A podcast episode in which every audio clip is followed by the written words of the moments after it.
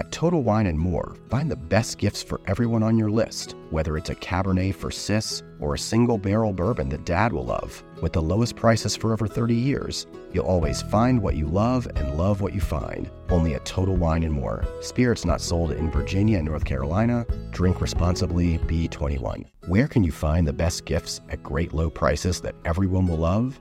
At Total Wine and More, of course, with so many great bottles to choose from. Find something for everyone on your list, whether it's a Cabernet for your sis, sparkling wine for a coworker, or a single barrel bourbon for dad. And if you need any help, just ask one of their friendly guides for advice. With the lowest prices for over 30 years, you'll always find what you love and love what you find. Only at Total Wine and More. Spirits not sold in Virginia and North Carolina. Drink responsibly, B21. I've never been able to see enough photos of black america enjoying ice cream right? Whether it's children men women families. I need people to know the history. Like if you see it it's like this is black history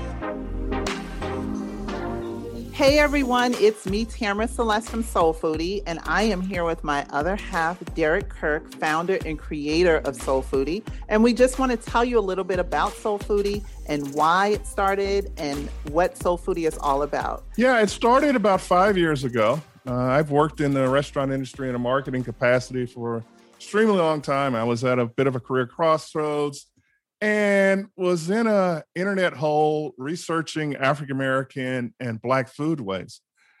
And like I said, I've worked in restaurant industry for a long time, but I discovered all of these amazing brothers and sisters who were excelling and innovating across a wide spectrum of Black food, from, from vintners that I didn't know about, farmers, chef, authors, food bloggers, uh, other business owners, many of which I was not familiar with. Like I said, despite being in the in the business for a long time.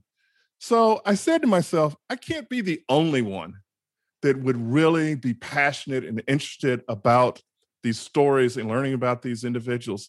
So it started simply as a Twitter account. And I remember you coming to me, um, what, five years ago, and saying you wanted to put this together. And we didn't quite know what that looked like at the time but your whole purpose was that you found these stories like you just said and you really you wanted to create a community to share these stories. And really it's all about creating a social media community where i can like i said provide a glimpse into the black experience in america but look at it through the lens of food beverage and also culture because culture is very important. So what we do is we just share these stories in a timely manner. A lot of it's fun. Try to be a little nerdy because that's that's, that's, who I am. The accomplishments, like I said, of, of these sisters and brothers in the food and beverage industry, it's often overlooked in mainstream outlets. So what I try to do is just create a space exclusively for us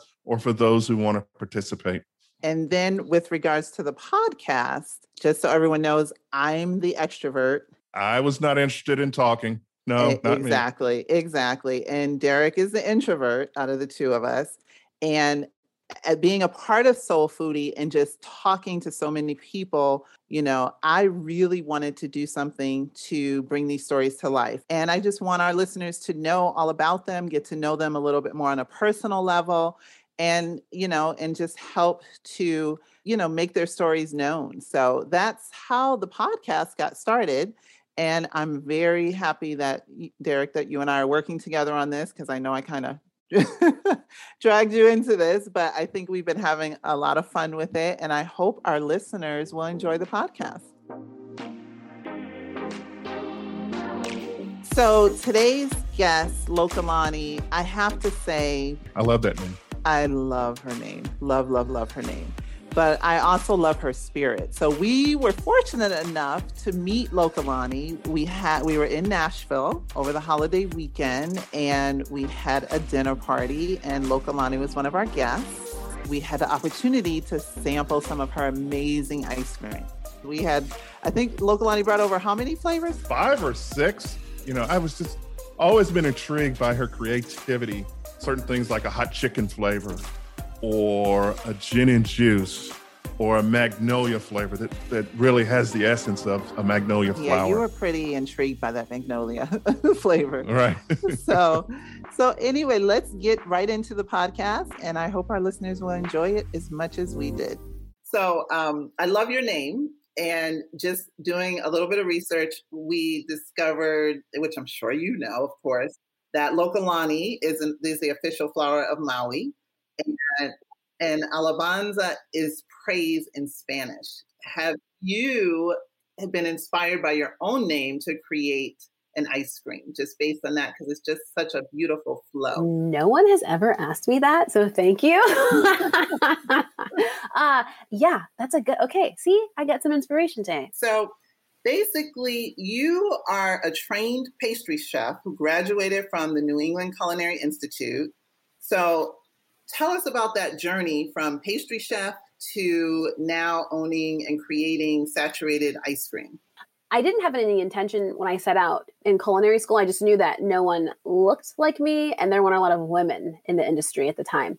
And so I thought, I want to learn how to do this and maybe run a restaurant, be a chef. I never saw myself as becoming an ice cream maker. It just started out that there were no more positions for me to be on the hotline as a line cook, but there was an opening in the pastry department.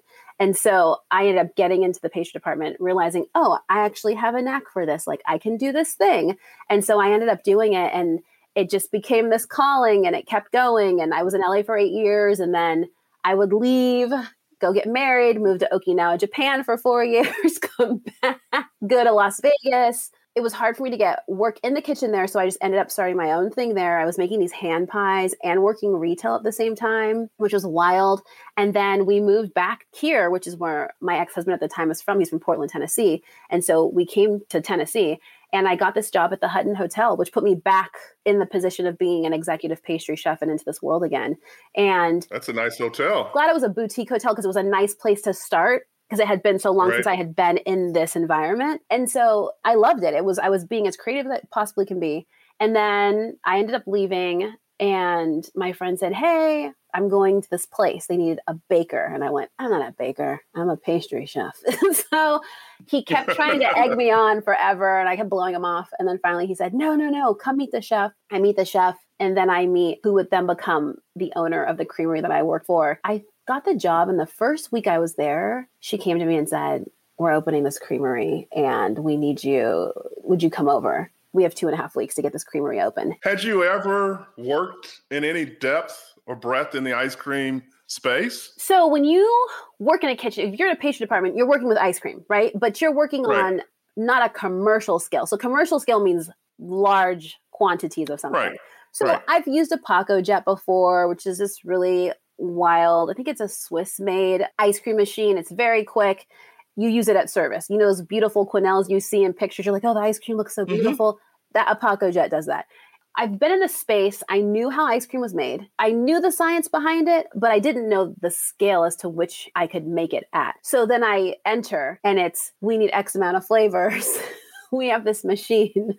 No one can use it. We don't know how. So it took the serviceman who brought the machine to teach me the machine. And then I had to go off of figuring out math very quickly and how to take, let's say, two quarts of something and turn it into 20 gallons of something right. and okay. make sure that it's not curdled. It doesn't spin icy, that it tastes delicious. You know, there's all these things. So the first nine months were, they were unreal. It, I mean, it was the education of my culinary career fully was this ice cream. Interesting.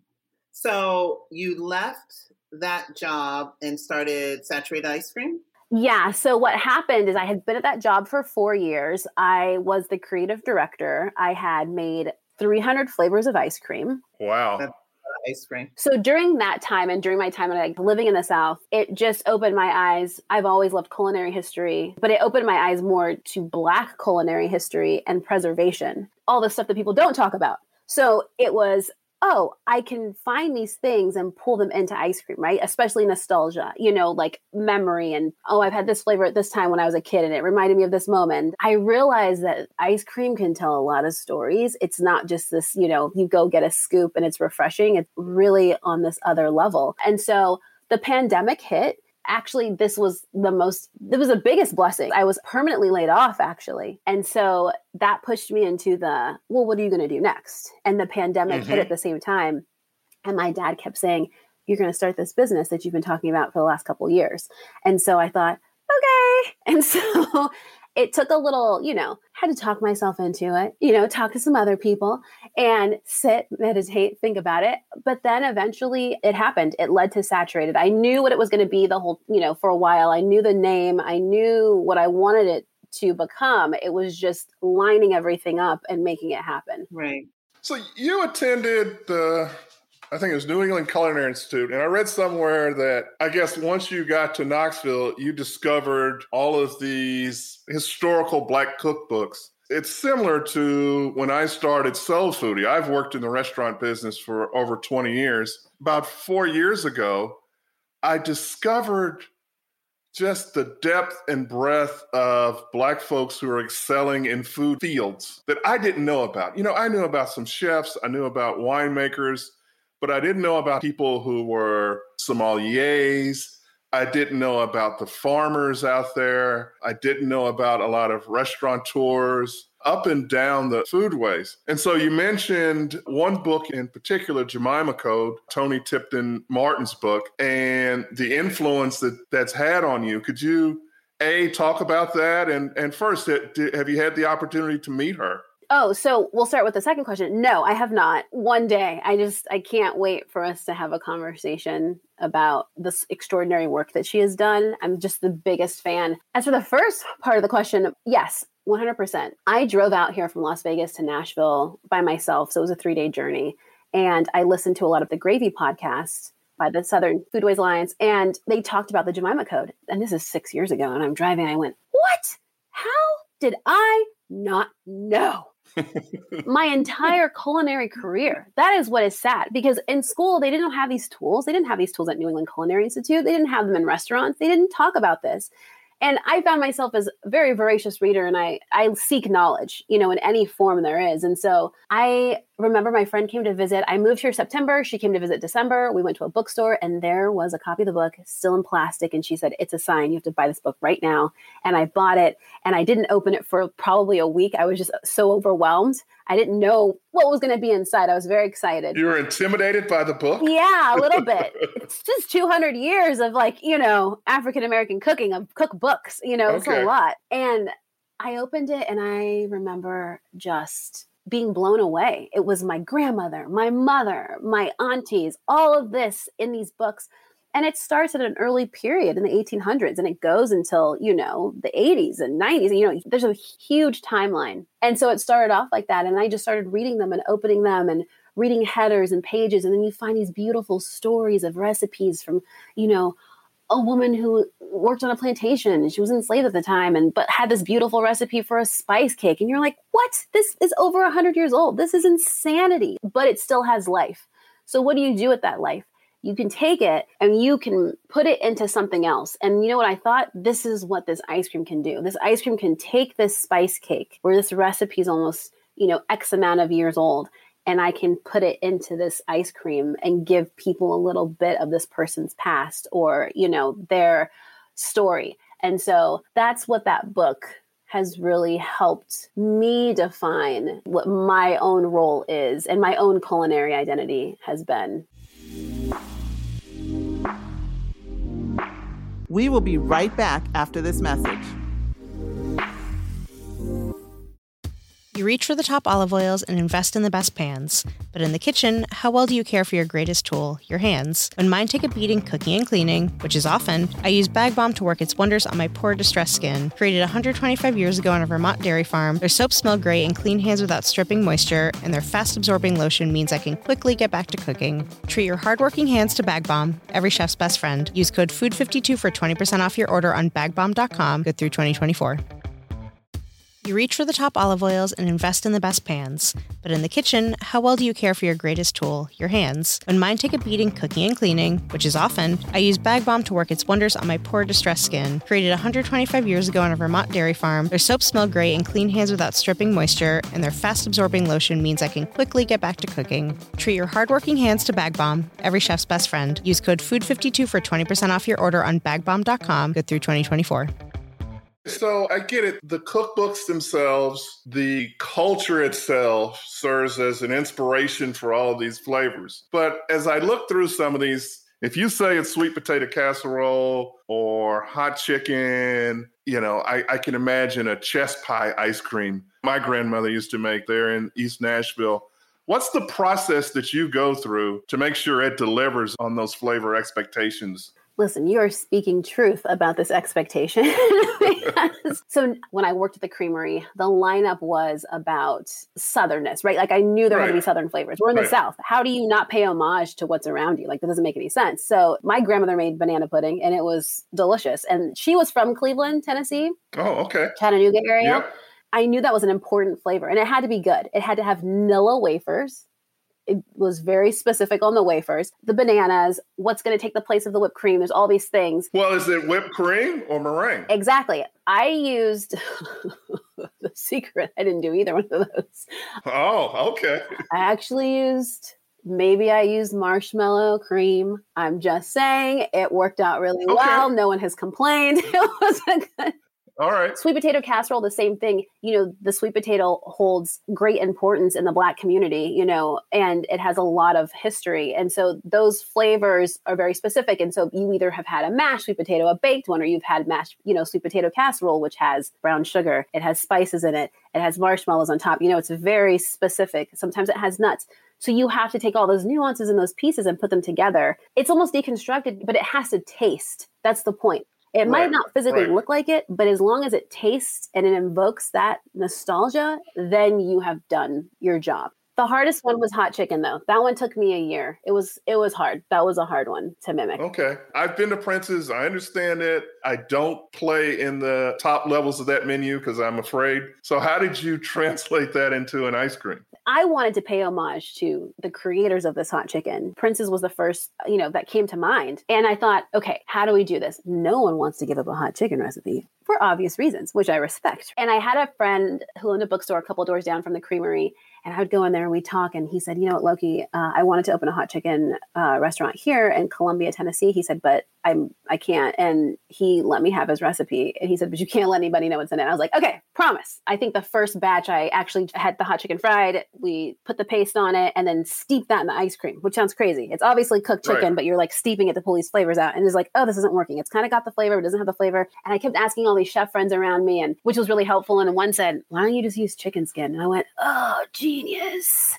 So we deep fry this chicken skin and, you know, chicken fry, deep right, fry it, right. and then toss it in this hot chicken mix, steep that overnight into this base and it pulls out the color, it pulls out the fried, it pulls out all of that heat.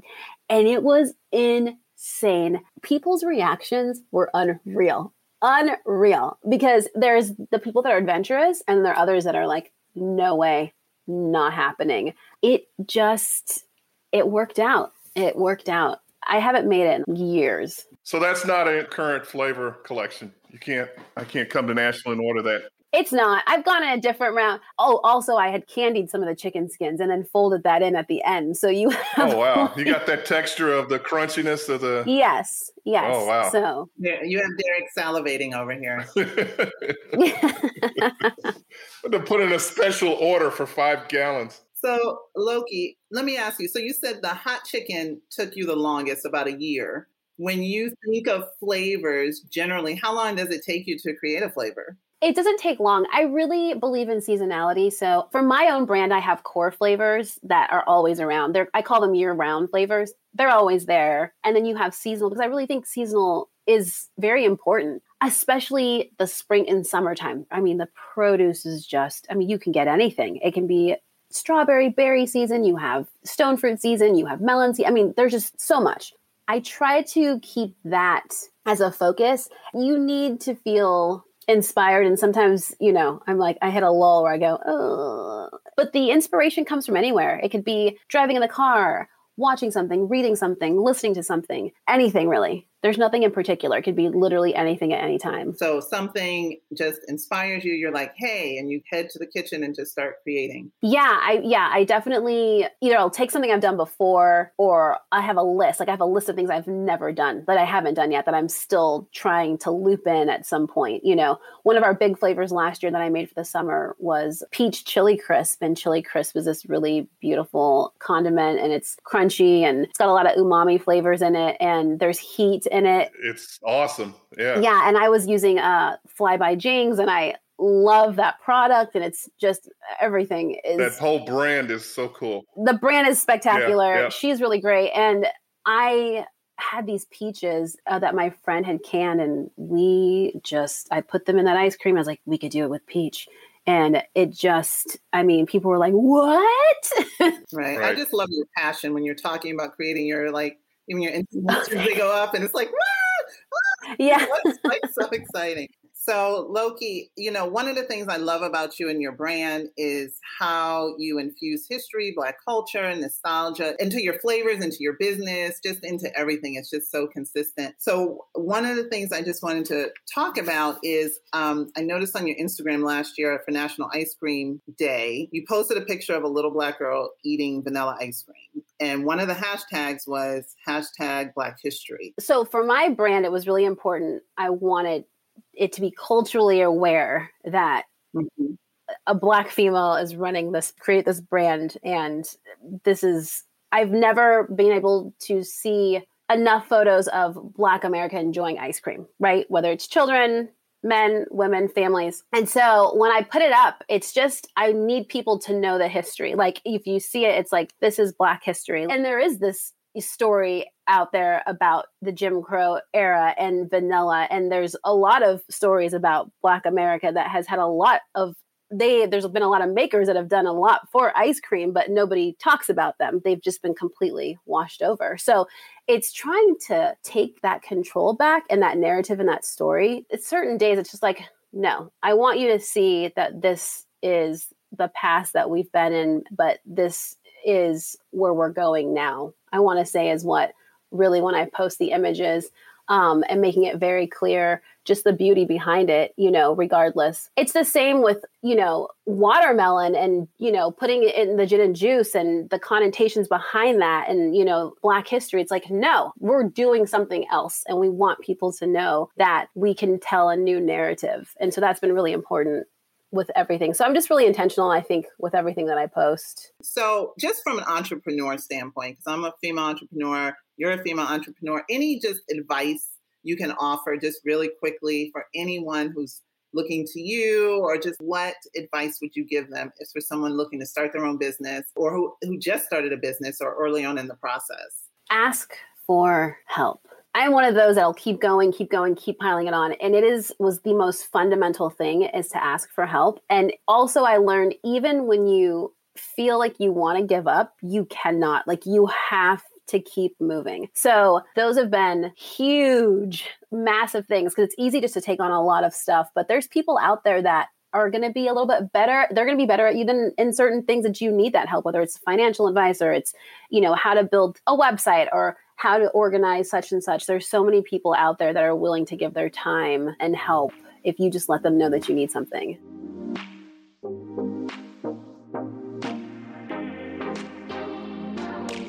We like to end these podcasts with um, questions. And some people say they're silly, but they give me insight. The there's just three quick ones. So, what is your closet food or snack obsession that you would be? Cheez Its. What? I tell everybody. What is? Cheez Its. Cheez Its. See, you and I are in the same. Part of mine is Cheez Its as well, but that's a good one. That's a good one. What's a food trend that you're really hating on right now? It could be a flavor. Okay. Go ahead. it's not. It's, it's not not hating. It's just so funny I think it was the baking craze. It was really the banana bread. So, so what's a, a, a trend that you're feeling right now besides ice cream? Besides ice cream, I'm excited about. I think for me, it's been enjoying everyone else that's finding out what they are making, whether they've opened a new restaurant right now or like, you know, they braved like getting through COVID and they have a new spot and they're doing something. That has been the beauty is like getting food from them and supporting that. Well, thank you so much for joining us. It's been a pleasure. Learned so much about you, your business, and you know we look forward to everything that's to come and supporting you. And- yes, absolutely. Oh, this has been wonderful. Thank you for having me. Please visit saturatedicecream.com to see all of Lokelani's delicious flavors. And also, you can follow her on social media across every channel at Saturated Ice Cream. Thank you for joining us today. Please be sure to follow and rate us wherever you get your podcast. Also, follow us on Twitter and Instagram at SoulPhoodie, S O U L P H O O D I E, and check out our website at soulphoodie.com.